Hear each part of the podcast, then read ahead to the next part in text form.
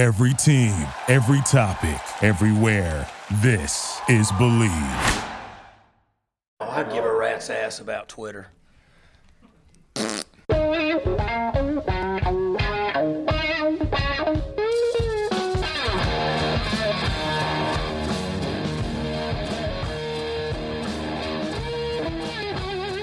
What's better than this? Guys being dudes here on the Draft Dudes podcast presented by Locked On. It's Joe Marino and Kyle Crabbs from the Draft Network, and we are your hosts here on this Monday edition of the show. We are getting towards the end of this NFL regular season, and there are a lot of things on the line, whether it's playoff berth, whether it's potential jobs uh, that could be at stake based on the way uh, teams have performed this year. And we're going to kind of talk about some of those most prevalent things right now on the NFL, uh, uh, I guess, the hot seat it, across the board, if you will. So, Kyle, welcome to the show here as I read the title of this podcast uh, room that says Lifelong Browns fan. I wow. Lifelong Browns fan.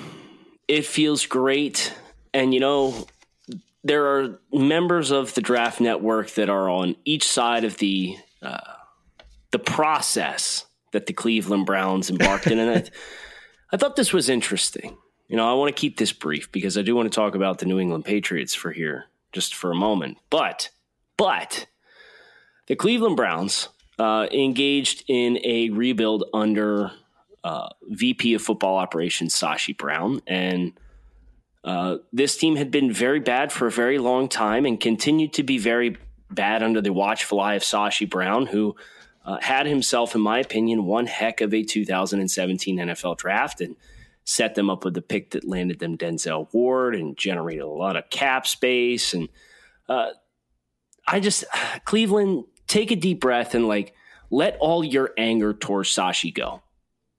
Okay. Because like Sashi Brown was your version of the, and I'm a Sixer season ticket holder, the process in Cleveland. There was a process in Cleveland, and it was always going to be, we're going to suck for a while. But that asset allocation requires you to suck. And Sashi did that effectively, and they had Hue Jackson there. And, you know, Sashi is an integral part of this team turning around the way that he did eight of the 11 starters on defense right now in week 16 coming up are players that Sashi Brown acquired for this roster. I think that's important to remember.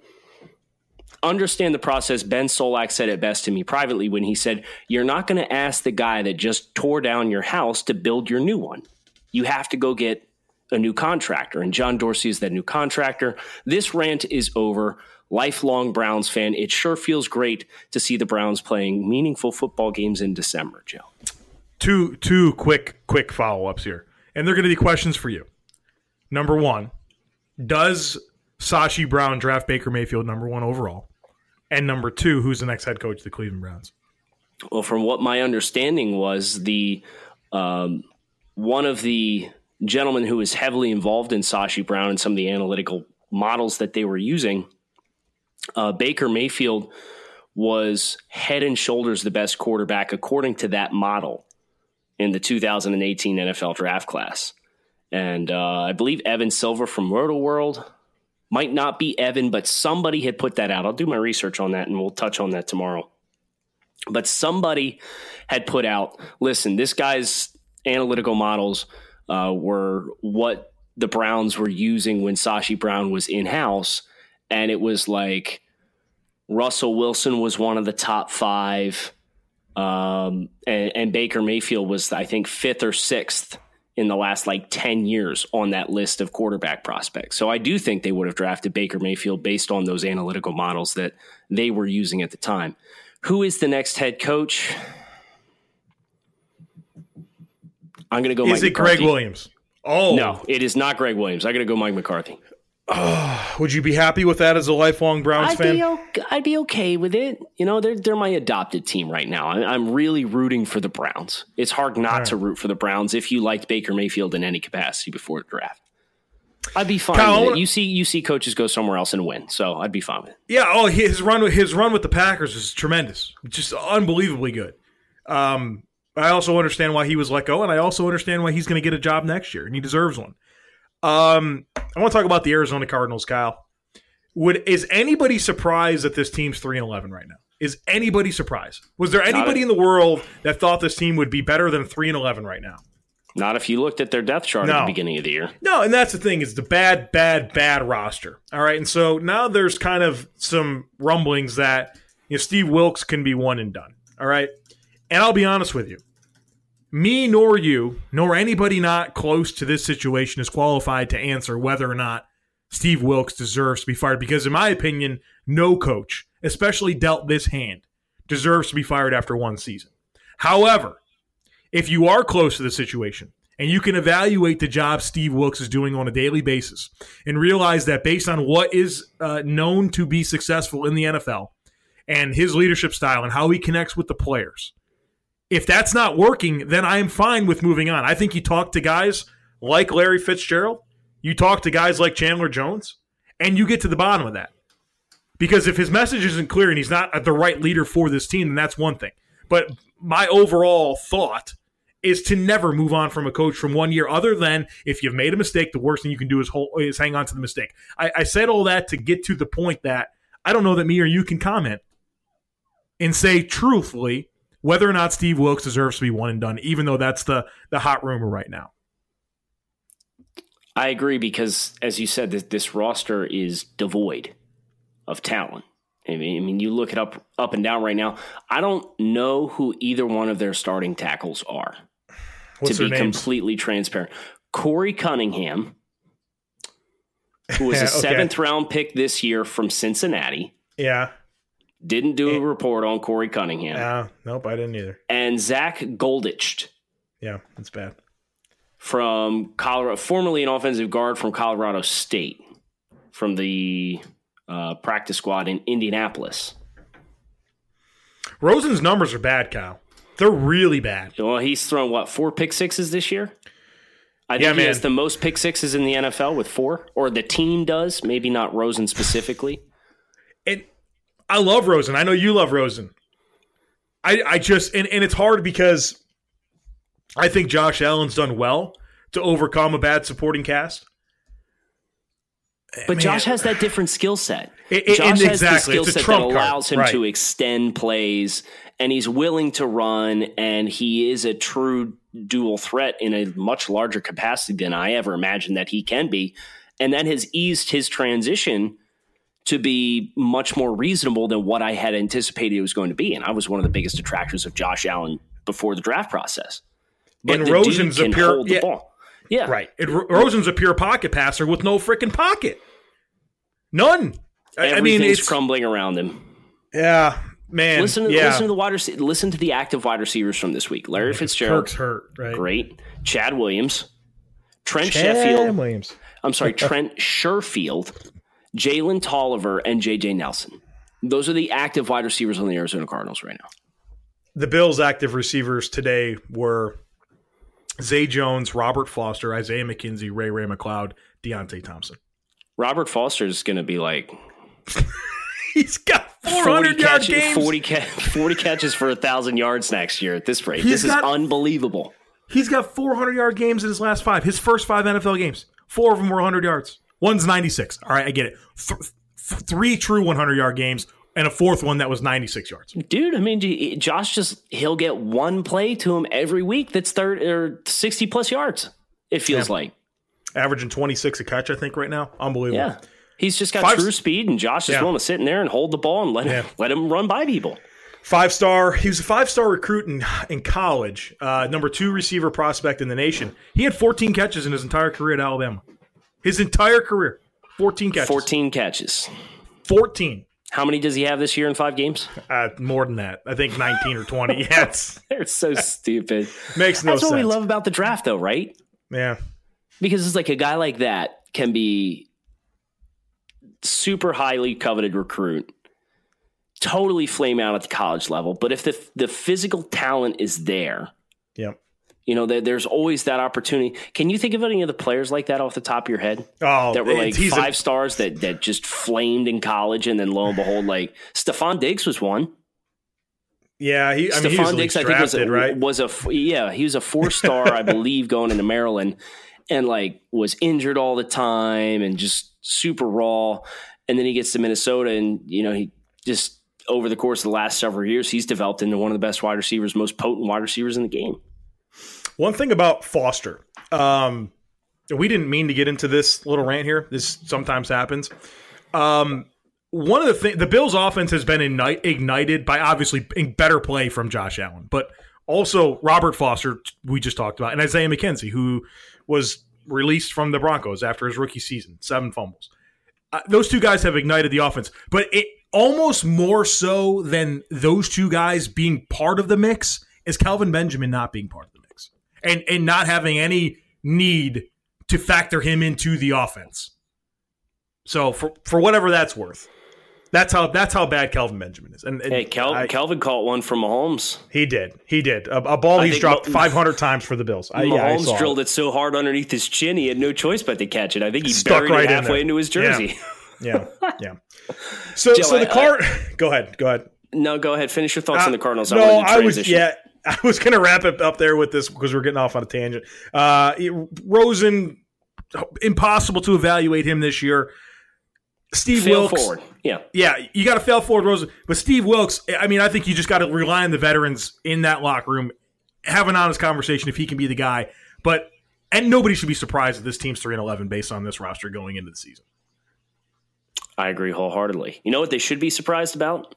What's that?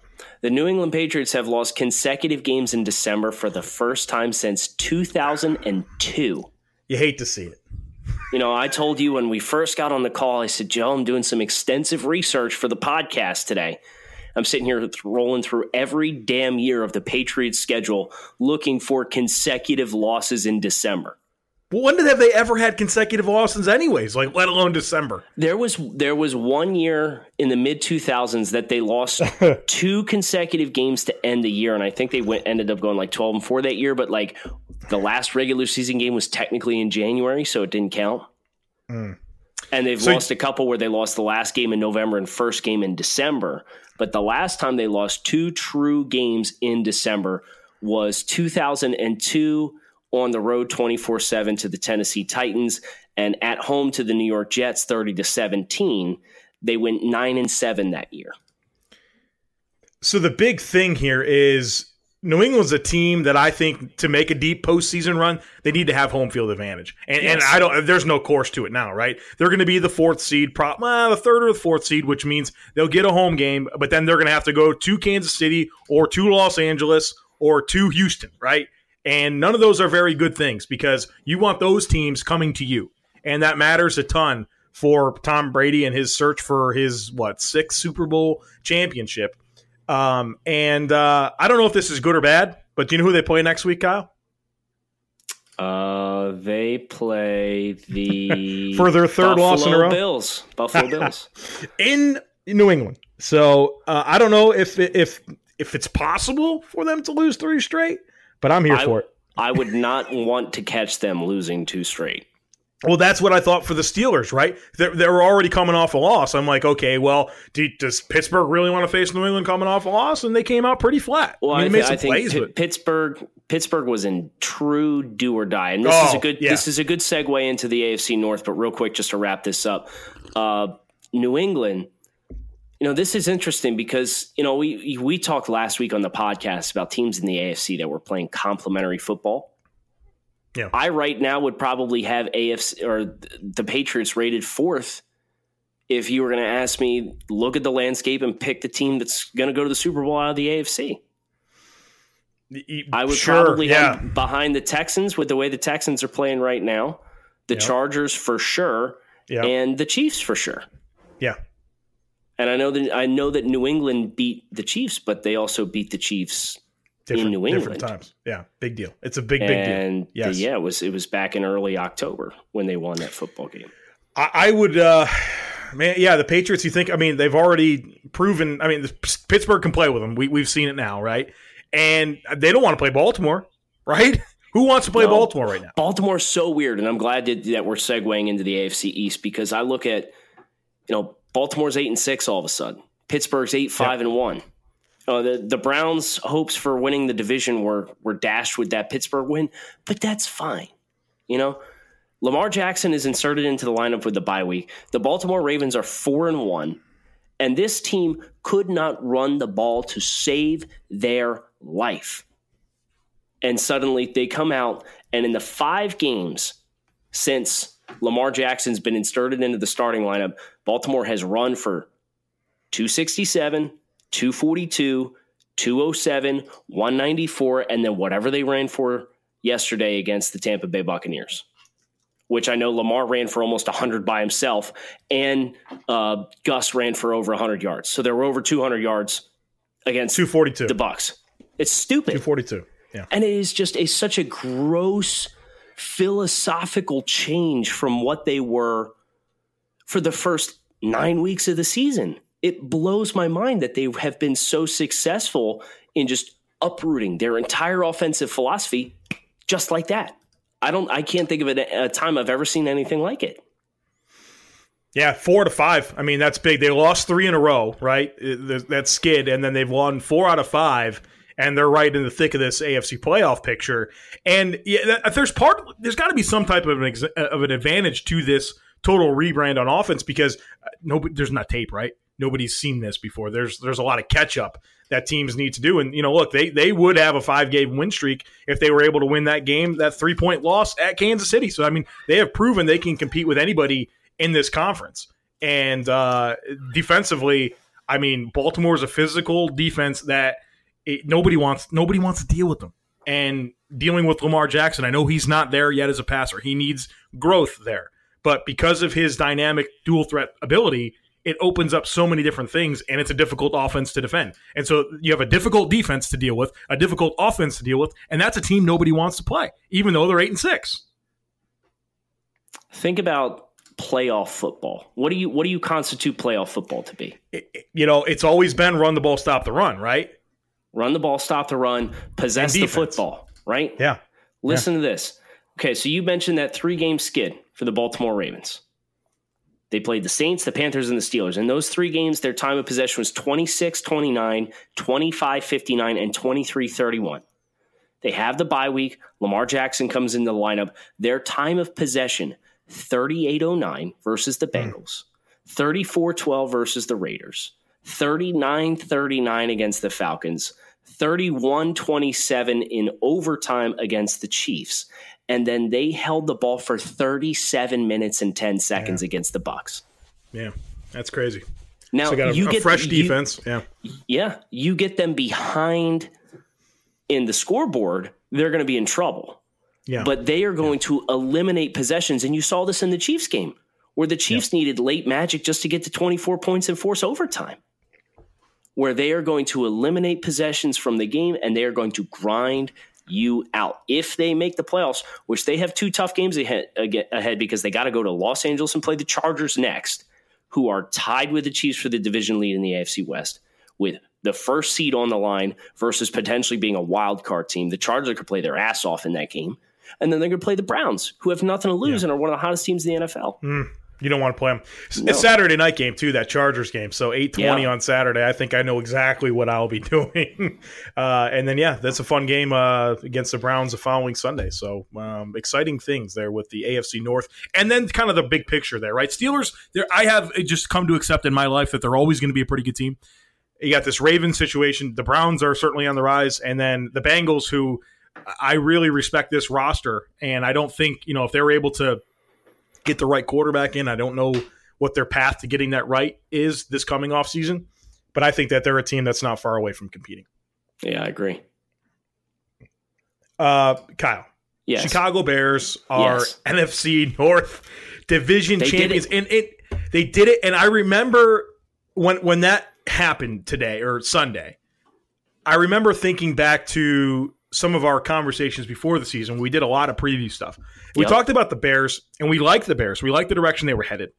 And but I think we both kind of agreed that look, I think everyone's like, like a year too soon on them. Like they're not they're not quite ready yet. They're going to be competitive, but not a playoff team. Now, look, I think our logic was good at the time, but the Khalil Mack trade, right? Obviously, yes, a very that made this a very, very, very different team. Um, and I'm not trying to make excuses or cover up for what turns out to be the wrong take preseason. Uh, but this offense that Nagy's running, uh, this rushing attack, this defense is a special group, and then you add Mack to it. Eddie Jackson's been unbelievable on the back end. They're getting turnovers like crazy. I mean, th- this team is, yeah, they're for real. They're here. They're arrived, and they're a contender in the NFC. They they proved that by what they did to the Rams last week. You know, and I think this team's getting into the playoffs, and their model for success is going to have to be similar to what the Baltimore Ravens is, which we just got done talking about possessing the football, slowing the game down, playing tough defense, you know, not making mistakes. But at the same time, I'm sitting here and I understand like stats don't tell the whole story. Yeah. But if you look at Mitch Trubisky's season, he's now played 12 games. He's nine and three as the starter. Uh, you factor in the stats for for this week, and he's passed for uh, 2,800 yards, 23 touchdowns, and 12 interceptions. He's completing over 65% of his passes. No, it's not bad. He, he's certainly taking steps in the right direction. I think you take that, the acquisition of Khalil Mack, and the skill players that they've been able to build around Mitch Trubisky in just one offseason, a really aggressive, sudden change yeah. as far as what they've put around him. And you can get excited about the next three or four years as a Chicago Bears fan before you have to worry about paying Trubisky and then reassessing what your roster and cap allocation looks like. Right, we don't have to worry about that right now. I think we need to learn a lot about Trubisky, right? And the good news is we've got two, pro- probably three more years to figure out whether or not he's going to be worth you know 30 plus million right by the time that deal right. rolls around 30 plus million per, per season so we will learn about that but the infrastructure is there and they're just going to get better i know they don't necessarily have a ton of premium draft capital uh, but that's been part of why they're good right now is because they've made their picks count. I mean, Eddie Jackson's a huge pick. Adrian Amos, James Daniels, uh, you know, they're they're Tarik Cohen. They're hitting on these picks, and I thought that really afforded them to be able to give up some of this capital to go ahead and get a guy like Khalil Mack who took this team to the next level. So, you know, pace. He's going to have to make his magic work here and hit on, you know, continuing to make draft picks hit and count, you know, not necessarily having premium uh, picks available, but if he can kind of do, do half of what he's done in the last couple of drafts, uh, this Bears team is going to be good for a long time. And, uh, you know, it's not so much them looking up at the Packers or Vikings anymore. It's the Vikings and Packers figuring out how they're going to compete with the Bears for years to come now. And it's, uh, it's really fun. Joe, do you have any parting thoughts? Because uh, I, you know I have I have a question for you when the time comes. I, I the, the only parting thought I have, we don't have to get into this, is I as I was looking over the Bears uh, season, their schedule game by game uh, during this conversation, I noticed that the Miami Dolphins was one of the teams that beat them. So the Dolphins at seven and seven have wins over the Patriots and the Bears. Yeah, with That's Brock all. Osweiler quarterback, by the way. Yeah, so you can't forget Brock Osweiler uh, in his first start uh, resulted in the Dolphins acquiring 541 yards of total offense against the Chicago Bears defense. Just like you, you I don't know, man. Three, 380 passing yards. There's you can't explain it. There's nothing you can say to explain that. No. Makes no sense. No, they're one of the oddest teams that I can remember following. Really, you know, the hot start against you know a good Tennessee team and a couple bad teams and then they suddenly backslide from 3 0 to uh, 5 and 6 blowing a game against the Colts, and then they win two in a row, including the Miracle, and then they get blown out by the way. I digress. My question for you is I'm doing a series for the Draft Network entitled 25 under 25. Oh, you can notice that I've not engaged in any discussions with you on this. Yes. And I'm being forced yeah, to right now. I, have asked right. you, and you've yeah. ignored every comment that I've made. So, um, some people caught some feelings on uh, on Friday, yeah, or or Saturday because I had asserted that Ezekiel Elliott was the 24th best player in the NFL under the age of 25. And I was told that was extremely disrespectful to Zeke. And he is the you know, the yardage from scrimmage leader in the NFL right now and so on and so forth. And I would ask you, how many running backs in the NFL would you prefer to have over Ezekiel Elliott? Wow. Because uh, there's a correct answer here. There is. Okay. running backs I would personally rather have. It's not necessarily about their production; it's about their skill set that I would rather have. Correct. Um, I have all the teams right here. I'd rather have Saquon. Um, I'm good there. Uh, yeah, give me Zeke over the South. I'm on the West. Um, I'd take Gurley over over Okay. Ezekiel Elliott. okay. Um, AFC East, none of them. yeah, trash. Uh, AFC North. Um, no, I'll, I'll keep Zeke. AFC South. Keep Zeke. I'll keep Zeke. Uh, AFC West. Probably keep Zeke. Probably keep Zeke. Uh, maybe you think about you think about McCaffrey. You think about Kamara. Uh, Okay, and Um, I, I had McCaffrey 25, so he's one spot behind Okay. Zeke on my list. So I had five running backs in my top 25. I've only re- released 21 through 25 at this point, but Zeke and McCaffrey were in the first release. So what is my answer? Three. You have two right now. Okay. Who did I have? Like so. You, you missed one. Who did I, I mean? I must have just overlooked them. I'm, uh, let me at the rush. Gurley, Barkley, One, one of the best teams in the NFL. One of the best teams in the NFL. Draft dudes alumni. Oh, Kamara. Kamara. I would rather have Yeah. Kamara than Zeke, wouldn't you? Yeah, I, mean, I guess. Yeah. And yeah. here's where, here's where people get confused, right? Because fantasy football sucks for this reason specifically. Zeke's leading the league in rushing. Zeke has all these catches. Zeke's leading the league in yardage. But Zeke has, since 2016, he has 100 more touches than everyone in the NFL besides Todd Gurley, right? Well, you should have those production then, right? Exactly. You've had the ball the most. You're, you're right. going to have an extremely higher amount of production. And if you look at yards per touch, you know, Alvin, or I'm sorry, uh, Ezekiel Elliott averages 5.1 yards per touch, carries and receptions in his career since 2016, which is the same number that Todd Gurley averages when Todd Gurley averaged 3.8 yards per touch over 321 touches in Jeff Fisher's last season. Bit of an outlier there. It's dragging that number down. What if I told you Saquon Barkley in his rookie season is averaging 6.1 yards per touch and Alvin Kamara is averaging 6.6 yards per touch? Don't get mad at me. It's just the context. They're more dynamic football players. I think it's great that Zeke has all of this production and he's able to be the, the centerpiece of his offense. But of course, his numbers are going to blow the other guys out of the water when he has 100 more carries than everybody else in the league besides Todd. And he's got like 30 more carries than Todd in three years. And Zeke was suspended for six games last year.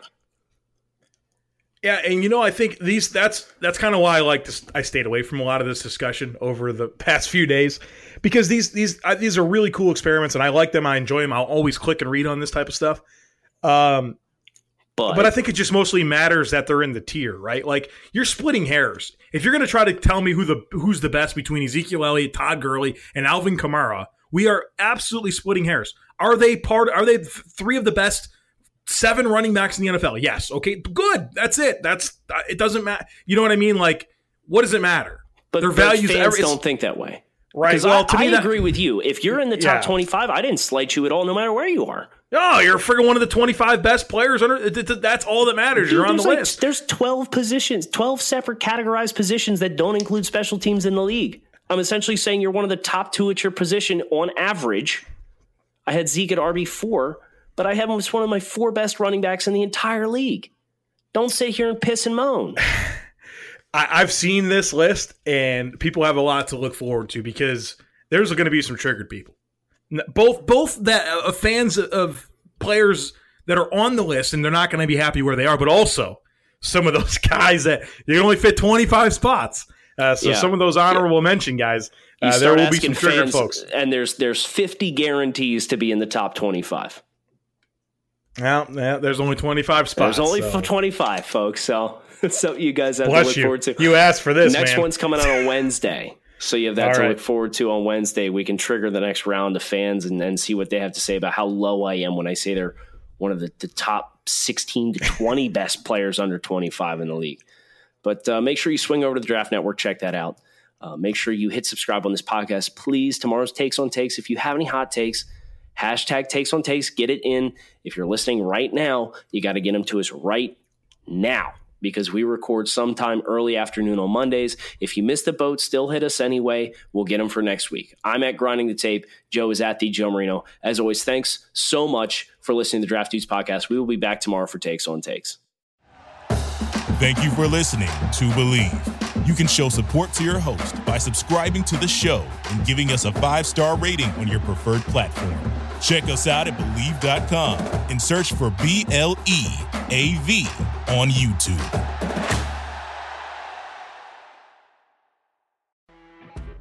You know, when you're listening to a true crime story that has an unbelievable plot twist that makes you stop in your tracks?